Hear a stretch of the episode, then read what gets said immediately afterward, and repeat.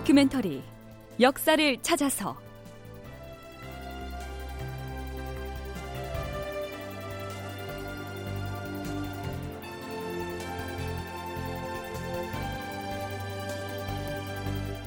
제 772편 이순신 어깨에 관통상을 입다. 극본 이상락 연출 최홍준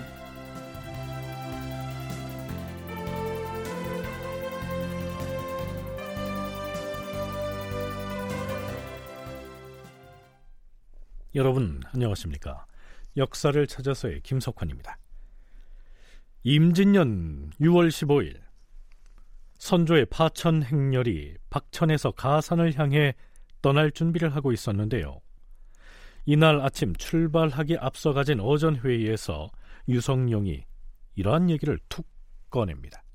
주상 전하, 전하께서는 지금 가산으로 어가를 이주하였다가 거기서 다시 정주로 가실 생각이신데 누차 그리 말했거늘 무슨 문제가 있는 것인가? 차라리 정주로 가려는 행차를 정지하시고 여기 박천에 남아서 지금 평양이 무너졌다고 하지 않은가? 왜군이 언제 밀고 올라올지 모르는 실정인데 어찌 정주행을 멈추고 여기 더 머물자고 하는 것인가? 여기 남아서 청천강가에서 외적과 한번 결전을 하는 것이 좋을 듯하옵니다. 지금 부원군은 무슨 얘기를 하는 것인가?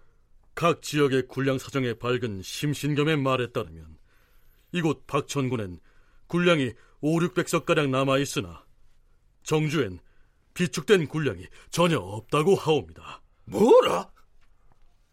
아니, 지금 정주를 향하여 떠날 참인데 오늘에 와서야 정주에 군량이 없다고 말하는 것은 대체 무슨 까닭인가?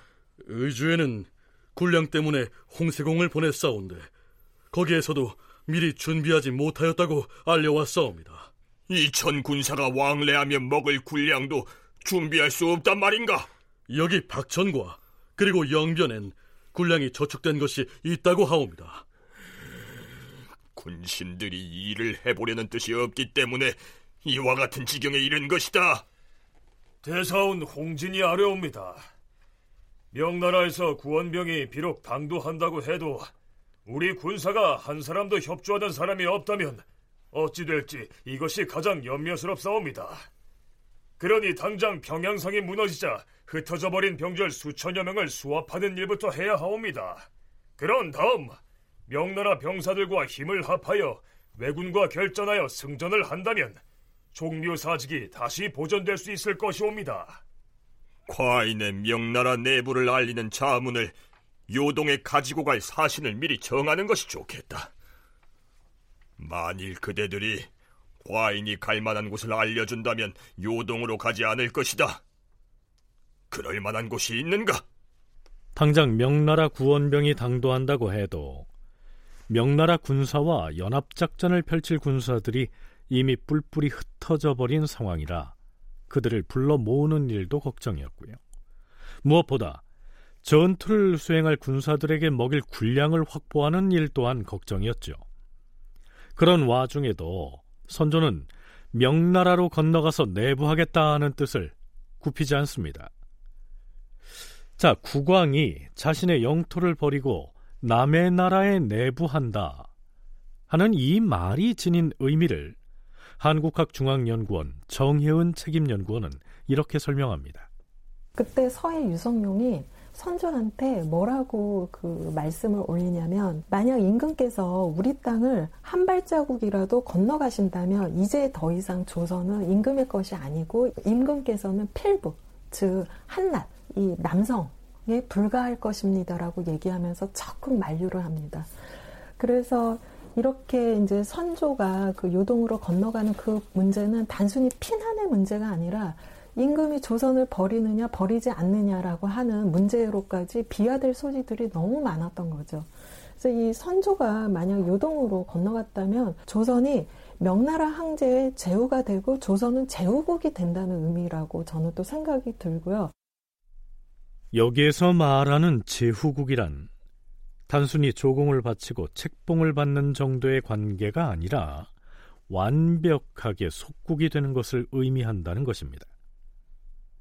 그렇게 해서 명나라 군사의 지원을 받아서 일본군을 물리친다고 해도 그 이후로는 심지어는 조선의 국왕을 명나라가 마음대로 임명하는 속국이 돼서 독립국의 지위를 잃게 되는 것이다. 이러한 분석이죠. 이 내부라고 하는 것은 한 나라가 다른 나라로 가서 거기에서 의지한다는 의미입니다. 그래서 만약 선조가 그 내부를 했다면 명나라의 내부를 했다면 이제 조선은 이제는 더 이상 독립국으로서의 지위가 없기 때문에 조선의 운명은 이제 그 명예손에 달린 거죠. 그래서 명예 입장에서는 조선을 유지하기 위해서 선조를 계속 국왕으로 유지하던가 아니면 새로운 왕을 내세울 수도 있는 거죠. 그런 의미를 모르지 않을 텐데도 선조는 요동으로의 내부를 끊임없이 피력합니다.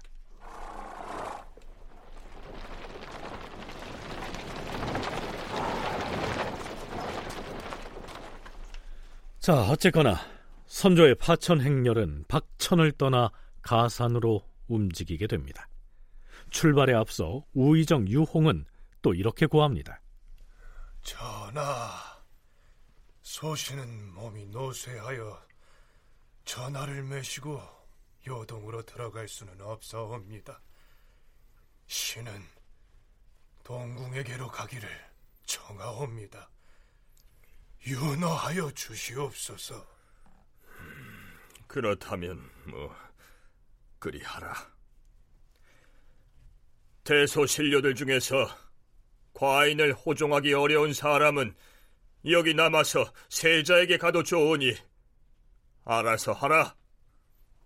임금을 호종해왔던 신하들 중에서 어가를 수행하기 어려운 사람들은 이날 밤에 모두 떨어져 나갔다. 어가의 호종을 거부하고 세자인 광해군 쪽으로 간 사람이 누구였으며 그 수는 얼마나 되었는지는 실록에서 밝히지 않고 있습니다.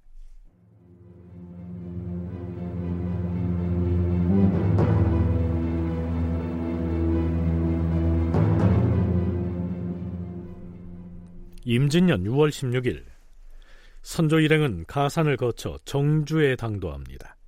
그리고 다음 날인 6월 17일에는 명나라의 구원군을 청하러 떠났던 청원사 이덕형이 의주에서 보낸 계문이 국왕의 행제소에 도착을 하죠.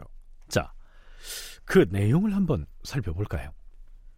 전하, 신이 어명을 받고 국경을 향해 길을 나섰사오나 도중에 타고 가던 말과 마부가 다 도망하여 흩어져 버렸사옵니다.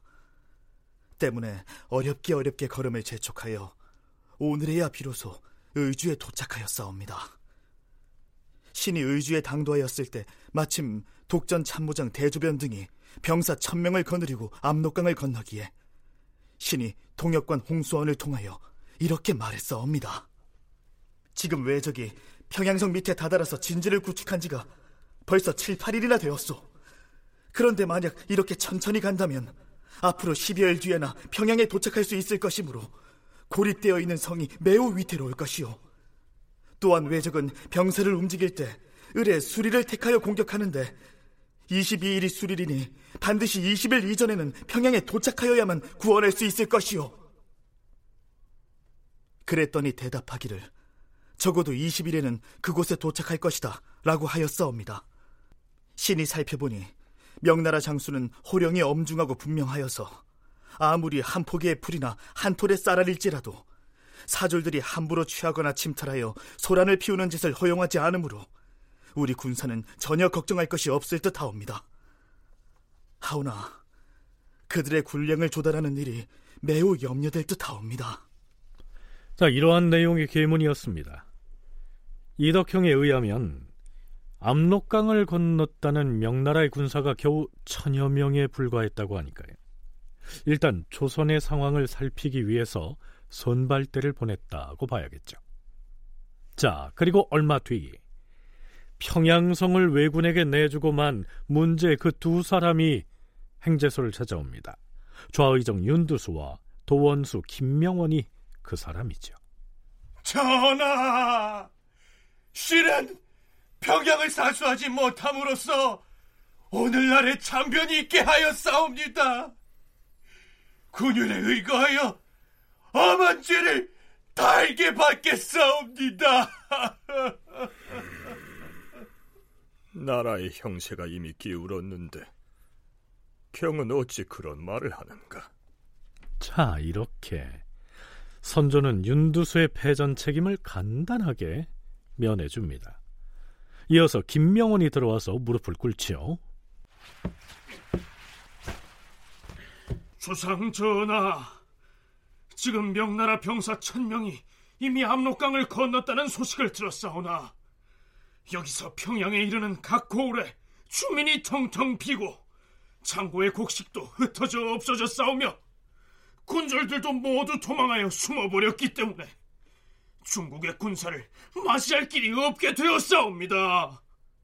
신은 본시 용렬한 사람이니 만번 죽음을 내리더라도 스스로 달게 여길 뿐이옵니다. 김명원은 한강 방어 전투에서 패주했고요. 이후 임진강 전투에서도 큰 패배를 맛봤으며 평양성 전투까지 패전을 거듭했는데요. 그럼에도 불구하고 단 한 번도 처벌을 받은 적이 없지요. 선조는 이번에도 그를 용서합니다.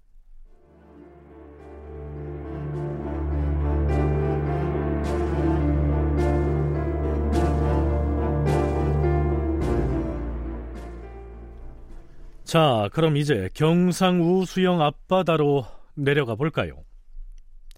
이순신은 원균의 긴급한 구원 요청을 받고서 함대를 이끌고 출전해서 사천포 앞바다에서 격전 끝에 승리를 거둡니다. 그것이 이순신의 제2차 출전의 첫 번째 전투였습니다. 그 전투에서 거북선이 큰 활약을 했다는 사실은 이미 소개한 바가 있습니다. 이순신이 당포에서 왜군을 무찌른 다음 그 내용을 문서로 작성해서 국왕에게 올린 계문, 즉 당포파 외병장에는 이러한 대목이 나옵니다. 전하, 전라 좌소영의 군사들은 적의 함선 전부를 깨뜨리고 불살라 버려 싸웁니다. 그러자 왜군은 겁에 질린 나머지 바닷가 위쪽의 언덕으로 도망쳐 싸웁니다. 그때 몇몇 장수들이 말했습니다. 장군, 지금 왜군들 여러 명이 해변 위 언덕으로 도망을 쳤습니다. 용감한 군사들을 뽑아서 도망친 왜군의 목을 베어오게 하는 게 어떻겠습니까? 하오나 신은 필요 없다고 말려 싸웁니다. 이미 해가 저물었고 또한 해변 위쪽 언덕은 숲이 울창하므로 도리어 해를 당할까 염려되었기 때문이옵니다. 그 대신 적으로부터 빼앗은 작은 배 두 척을 그쪽 해안에 남겨두어 싸웁니다. 적군을 그 배로 유인하여 모조리 잡아 없앨 계획을 세워 싸웁니다.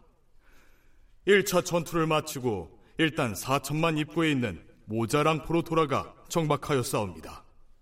자, 그런데요. 해안에 정박해 놓은 일본 함선들은 이순신의 유인에도 불구하고 큰 바다로 나오지 않고 바닷가에서 방어진을 치면서 버티고 있었죠. 하는 수 없이 바다로 물러나왔던 이순신은 밀물 시간을 이용해서 해안으로 쳐들어갈 수밖에 없었습니다.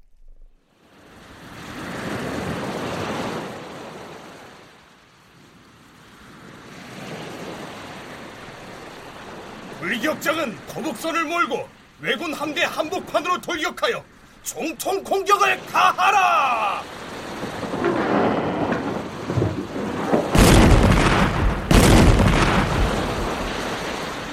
자, 한옥선의 장수들은 나를 따라 공격하라!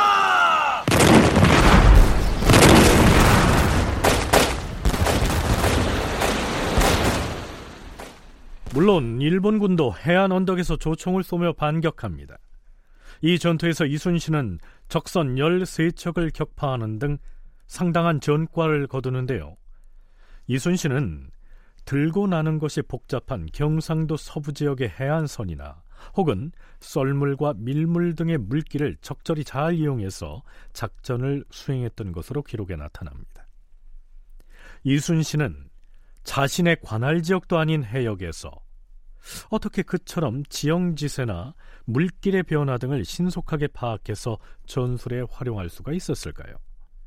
서강대 전인교육원 장준호 교수의 얘기입니다.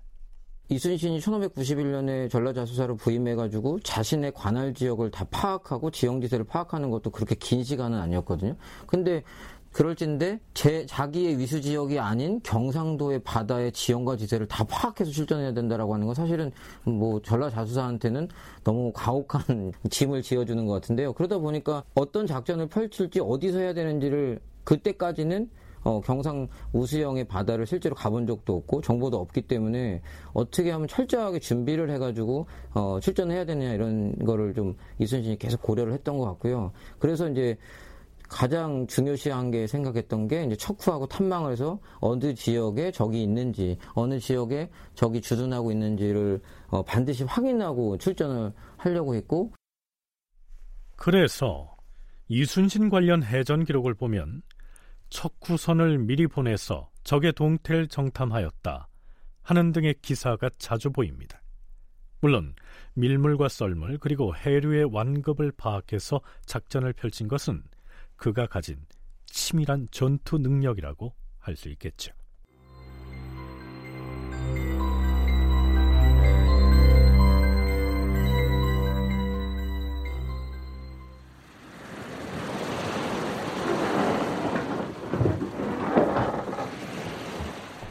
자, 이제 1차 해전인 사천포 전투를 마치고 진지가 있는 모자랑포로 돌아가는 중인데요.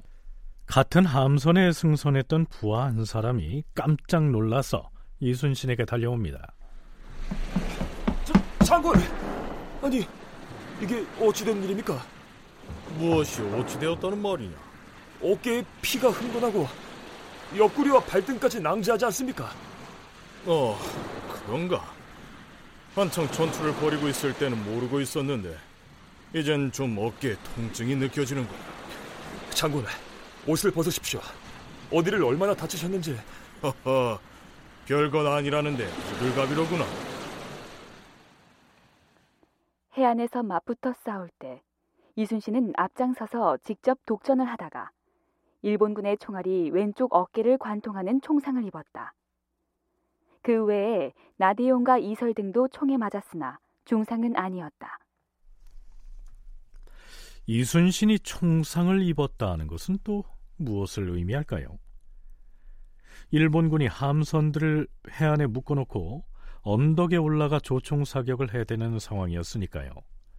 이순신이 조총의 사거리가 미치지 않는 바다 멀리에서 지휘를 했다면 부상을 입지 않았을 텐데요.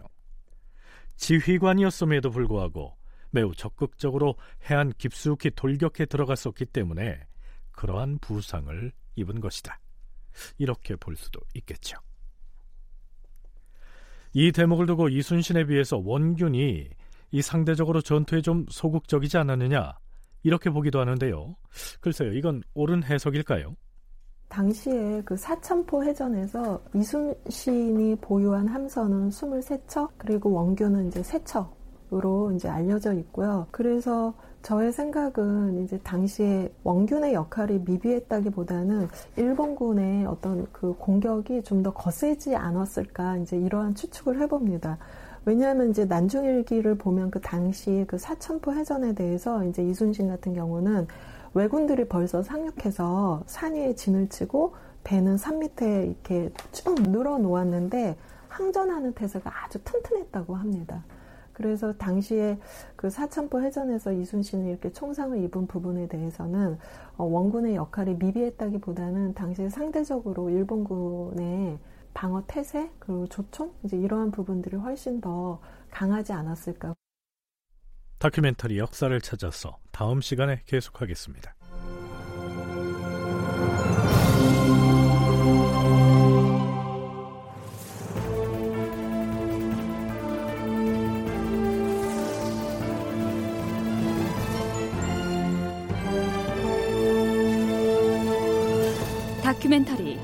역사를 찾아서 제 772편 이순신 어깨에 관통상을 입다 이상락극본 최용준 연출로 보내드렸습니다.